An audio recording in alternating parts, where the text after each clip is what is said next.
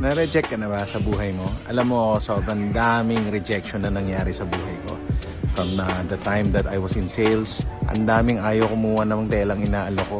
Tapos naalala ko yung unang librong sinulat ko, binigay ko sa isang publishing house. Akala ko ma-approve.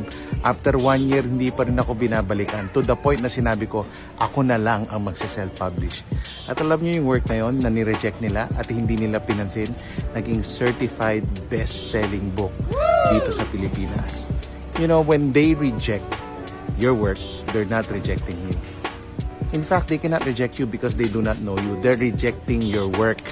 Ibig sabihin, hindi lang nila type yung ginawa mo. Pero meron dyan na type yung ginawa mo.